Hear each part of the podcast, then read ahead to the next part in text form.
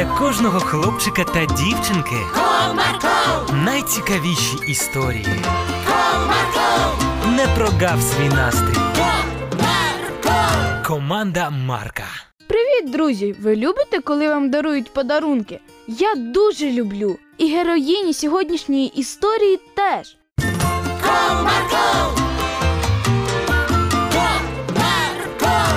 Марина та Оля вже активно готувалися до свят. Вони прикрасили вікна будинку білосніжними сніжинками та різними візерунками. На стінах уже висіли різнокольорові гірлянди, і вся атмосфера в домі була казковою.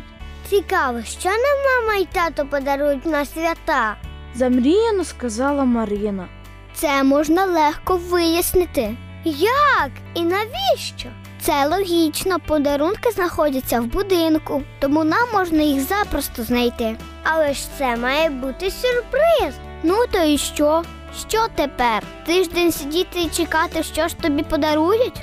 Краще вже знайти, подивитися і бути вже спокійною. Олю, це не чесно. Що ти взагалі розумієш про чесність? Ти ще мала. Я не хочу обманювати маму й тата. Не хоч, ну і не треба. А я використаю дедуктивний метод Шерлока Холмса і знайду подарунки. І нічого поганого я в цьому не бачу. Не переживай. Я сама знайду, тобі покажу і покладу назад. Батьки нічого не помітять. Ні, ні, не потрібно. Я не хочу обманювати. Я знаю, що їм це буде неприємно. Ти що, хочеш ще тиждень чекати? Краще почекаю, ніж обманювати усіх.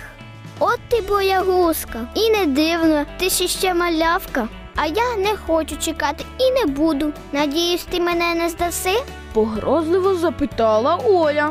Маринка опустила голову та засмутилася ще більше. Добре, знайду, коли тебе не буде вдома, щоб ти мене точно не здала батькам, а то ви всі такі молодченькі. Постійно нас батькам здаєте. Після розмови дівчатка продовжили займатися своїми справами. А наступного дня Марина з мамою пішли на заняття по підготовці до школи. Ось тут зірковий час Олі настав. По складеному нею плану вона пройшла декілька місць, і ось вона знайшла ту коробку червоного кольору з надписом Олечці.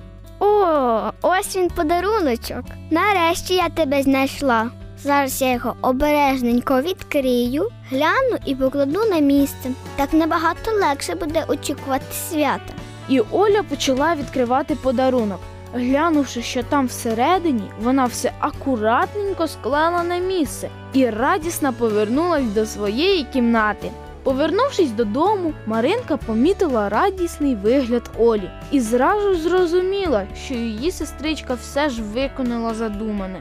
От бачиш, а ти боялася, а я вже знаю, що мені подарують. А ти так і чекай, боягузку. Настав довгоочікуваний момент. Цей день мами і тато будуть дарувати подарунки. Марина та Оля з нетерпінням чекали цього моменту. Ми з татом дуже дякуємо Богу, що він допоміг нам прожити ще один рік. Дякуємо Богу за те, що він подарував нам таких чудових донечок, які чесні, слухняні та терпеливі. Ми приготували вам подарунки і знаємо, що ви про такі мріяли. Тримайте. Після цих слів Оля розчервонілася. Їй було дуже соромно за те, що вона зробила. Дівчата взяли подарунки. Марину переповняли емоції, відкривши подарунок. Вона побачила ляльковий гардероб, про який вона так довго мріяла. А Олі було не до веселощів. Вибачте мене, я знайшла подарунок і подивилася, що там, бо вже не могла чекати. І ти, вибач мене, Маринко, за те, що не послухалась тебе і називала боягузкою.